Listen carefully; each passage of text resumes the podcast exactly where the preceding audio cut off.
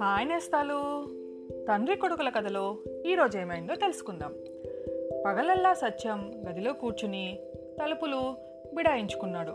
ఎవరో డబ్బు బదులు కావాలని వచ్చారు. వాళ్ళెవరో కూడా తెలియకుండా వంటలక్క చేతికి పది రూపాయలు ఇచ్చి వాళ్ళకి ఇమ్మన్నాడు మరెవరో వచ్చి తమకి సూరయ్య ఇరవై రూపాయలు బాకీ ఉన్నాడని చెప్పారు. ఆ డబ్బు కూడా ఇచ్చి పంపాడు. ఇంకెవరో చిన్న వ్యవహారం మాట్లాడాలని వచ్చారు. సత్యం బయటకి రాలేదు. ఇదంతా సత్యానికి ఇరకాటంగానే ఉంది. కానీ ఇంతకన్నా అతనికి భయం వేసినదేంటంటే వంటలక్కకి ఇంట్లో నౌకర్లకి తనని గురించి అనుమానం కలగసాగింది. వంటలక్క తనకేసి అదో మోస్తారుగా చూస్తోంది. తాను సూరయ్య కాదని ఎవరూ అనుకోరని ధైర్యంతో ఉంటూ వచ్చాడు సత్యం. కానీ ఆ ధైర్యం ఇప్పుడు దిగజారసాగింది. తన మాటలలోని చేతలలోనూ తన లక్షణాలుండక ఏమవుతుంది? అనుమానం అనుమానం కలగనే కూడదు కానీ కలిగితే అది క్షణంలోకి నమ్మకంగా మారుతుంది. ఈ మార్పు అచ్చగా తనలోనే అయితే అంత ఇబ్బంది లేకపోను. తన తండ్రి కాస్త కూడా తన మాదిరిగా ప్రవర్తించటం లేదు. మొదట లేదు కానీ ఇప్పుడిప్పుడు తండ్రిని చూడగానే ఆయన మొహం చప్పున పోల్చుకోవటానికి వీలవుతున్నది. ఎనిమిది తొమ్మిదేళ్ళ లేత మొహంలో ఎక్కడో యాభై ఏళ్ళ వాడి ఛాయలున్నాయి. అద్దంలో చూసుకుంటే తన మొహంలో కూడా కూర లక్షణాలు కనిపిస్తున్నాయి. ఈ లక్షణాలు పైవాళ్ళు మటుకు చూడరా? వంటలక్క చూసే ఉండాలి. పొద్దుకింది చీకటి పడింది కానీ సత్యం బయటకి రావటానికి సాహసించలేదు. తన తండ్రి కోసం రాత్రి తొమ్మిదింటికి కూడా ఎవరో ఒకరు వస్తూ ఉంటారు. ఎనిమిది గంటల వేళకు వంటలక్క పైకి వచ్చి బాబు అబ్బాయి జాడలేదు అని చెప్పింది. బల్లో నుంచి తిరిగి రాలేదా అన్నాడు సత్యం. సాయంకాలం బడికి పోనే లేదు ఎక్కడికైనా ఆడుకోపోయాడనుకున్నాను అన్నది వంటలక్క. అదేమిటి? కోపడి బడికి పంపకపోయినావా అన్నాడు సత్యం. ఇప్పుడు ఆ అబ్బాయిని కోపడేటట్టు లేడు. వెనకటి అబ్బాయి కాదు. మిమ్మల్ని కోపడ్డామన్నా కోపడతాను కానీ అబ్బాయి కేసు చూడటానికి భయంగా ఉంది అన్నది వంటలక్క. సత్యం అనుకున్నదంతా అవుతుంది. ఇక నిజం ఎంతో కాలం దాగదు.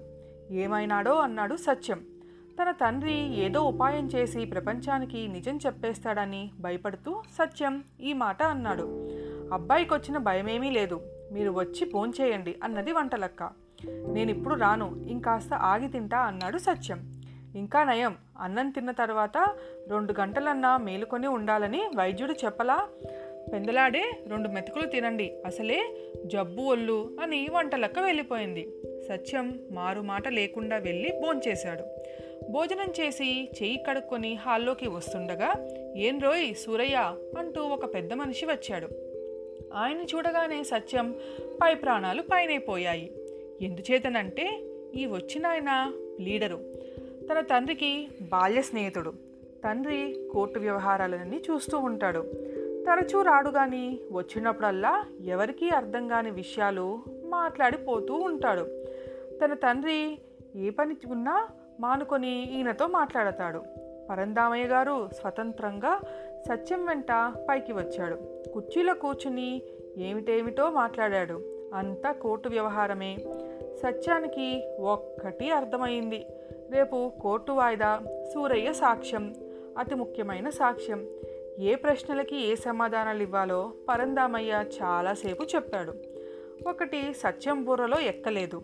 రేపు తాను కోర్టుకి ఎట్లా వెళ్ళటమా వెళ్ళకుండా ఎట్లా తప్పించుకోవటమా అని ఆలోచిస్తూ ఉన్నాడు.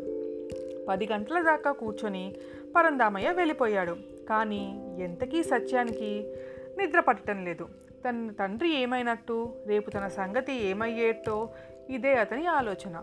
అకస్మాత్తుగా సత్యానికి తండ్రి మీద గౌరవం కలిగింది. ఈ ప్రపంచం అకస్మాత్తుగా సత్యానికి తండ్రి మీద గౌరవం కలిగింది. ఈ ప్రపంచం తన తండ్రిది తనది కానే కాదు. ఈ విషయం తాను విచారించటం అనవసరం. తను తండ్రిని ఎన్నడూ సరిగ్గా అర్థం చేసుకోక అన్యాయం చేశాడు. తండ్రి తనకి ఏమపకారం చేశాడో చదువుకోమన్నాడు. భయభక్తులతో ఉండమన్నాడు. తన తండ్రి భయభక్తులతో చదువుకోబట్టే కదా తాను చెయ్యలేని వ్యవహారాలన్నీ చేస్తున్నాడు. భగవంతుడు దయ వల్ల తను మళ్ళీ చిన్నవాడైతే ఎన్నటికీ తన జీవితం గురించి విచారించననుకున్నాడు సత్యం. ఇదే సమయంలో ఇంటి మెట్ల మీద సూరయ్య కూర్చుని ఉన్నాడు చీకట్లో. జరిగిందేమిటంటే సూరయ్య రెండున్నర గంటల బండి ఎక్కాడు. రెండు మూడు స్టేషన్లు దాటగానే టికెట్ కలెక్టరు వచ్చి ఆయన్ని టికెట్టు అడిగాడు. నిజంగా పసివాడైతే అంత బిక్కమొహం పెట్టకపోను సూరయ్య. కానీ అన్ని తెలివిసినవాడు కనుక టికెట్ కలెక్టర్ని చూడగానే సూరయ్య తప్పు చేసిన మొహం పెట్టాడు. సూరయ్య జేబులో దమ్మిడి లేదు. సూరయ్య చెంపలు రెండు వాయించి రైలు నుంచి దింపేశాడు టికెట్ కలెక్టర్. చేసేది లేక సూరయ్య కాళ్ళీడ్చుకుంటూ పదహారు మైళ్ళ దూరం నడిచి తిండికి మాడుతూ దుమ్ము కొట్టుకొని రాత్రి పదకొండింటికి ఇల్లు చేరుకున్నాడు. తలుపు తట్టి పిలిస్తే అందరూ తలో ప్రశ్న అడుగుతారు. అందుచేత మెట్ల మీద కూర్చొని ముందు జరగాల్సిన దాన్ని గురించి ఆలోచించసాగాడు. ఇక తన కుర్రవాడుగా ఒక్కరోజు కూడా గడపలేడు. ఈ ప్రపంచం కుర్రవాళ్ళది కాదు. తను ఒకప్పుడు కుర్రవాడై ఉండి కూడా వాళ్ళ కష్టసుఖాలు మరిచాడు. తన కొడుకు మొండితనమే చూచాడు కానీ వాడు ఎన్ని ఇబ్బంది పడుతున్నాడో ఆలోచించలేదు. వాణ్ణి అపేక్షగా పలకరించి ఎంతకాలమైంది కన్న తండ్రి ఎప్పుడైనా ఇట్లా చేస్తాడా? భగవంతుడి దయ వల్ల మళ్ళీ తాను ఎప్పటిలాగా అయితే కొడుకును ఎంతో అపేక్షగా చూస్తాననుకున్నాడు. వాడికి ఒక్కరై అయినా కష్టం కలగనివ్వనని అనుకున్నాడు.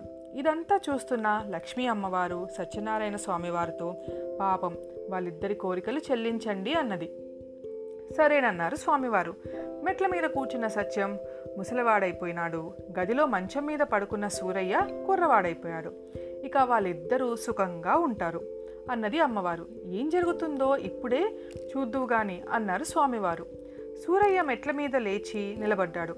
చాలా ఎత్తు లేచినట్టు ఆయనకి అనుమానం తట్టింది. కానీ తన స్వరూపం మారినట్టు ఇంకా ఆయనకు తెలీదు. తలుపు గట్టిగా తడితే ఇంటిల్లపాది లేస్తారు అనేక ప్రశ్నలు వేస్తారు. ఒకరికైతే ఏదో ఒకటి చెప్పవచ్చు. అందుకని సూరయ్య మెల్లగా తలుపు తట్టాడు. వంటలక్క వచ్చి తలుపు తీసింది. సూరయ్యను చూసి ఆశ్చర్యపోతూ మీరు బయటకెప్పుడు వెళ్ళారు బాబు? గదిలో పడుకుంటారే? తలుపులేశారు కదా? అని అడిగింది. కానీ సూరయ్యకి వంటలక్క ప్రశ్నలేవి వినిపించటం లేదు. ఇంతకాలానికి గాను వంటలక్క తనని ఎప్పటి మాదిరిగా బాబు అని పలకరించింది. మొహం తడుముకున్నాడు. మీసాలు కళ్ళజోడు తగిలాయి. నెత్తి బట్టతల సంతోషం పట్టలేక సూరయ్య కళ్ళ వెంట కన్నీరు ప్రవాహంగా కారింది. ఏదో అనుబోయాడనుకున్నాడు కానీ మాట రాలేదు. వంటలక్క గొంతు విని సత్యం మెట్లు దిగి వచ్చాడు. తన తండ్రిని చూసి నిర్గాంతపోయాడు తన చేతులకేసి చూసుకున్నాడు.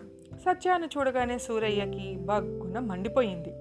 ఈ వెదవే కదా తనకిన్ని కష్టాలు కలిగించాడు అనుకున్నాడు. తనను బడికి పంపించాడు. పంతుల చేత కొట్టించాడు. గోడ కుర్చీ వేయించాడు. తన శరీరం దొంకలించాడు. తన పడక గది కాజేసి తన తాలపు చెవులు డబ్బు అన్నీ లాక్కున్నాడు. వెదవ నీ ఆట ఇప్పటికీ కట్టిందా? అని సూర్య సూరయ్య రెంక పెట్టాడు సత్యానికి కూడా తండ్రిని చూస్తే మండిపోయింది. తన తండ్రే తనకు ఆ ముసలి శరీరం అంటగట్టాడు.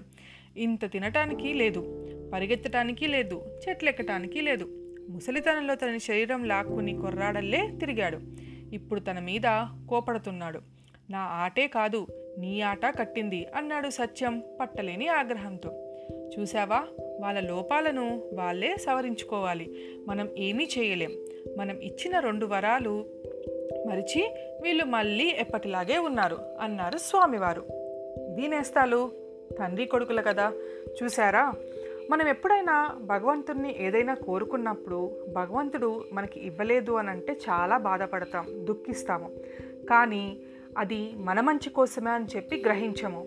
అందువలన ఎప్పుడన్నా ఏదన్నా అనుకున్నది జరగనప్పుడు దుఃఖించకండి బాధపడకండి. ఏది జరిగినా మన మంచికి.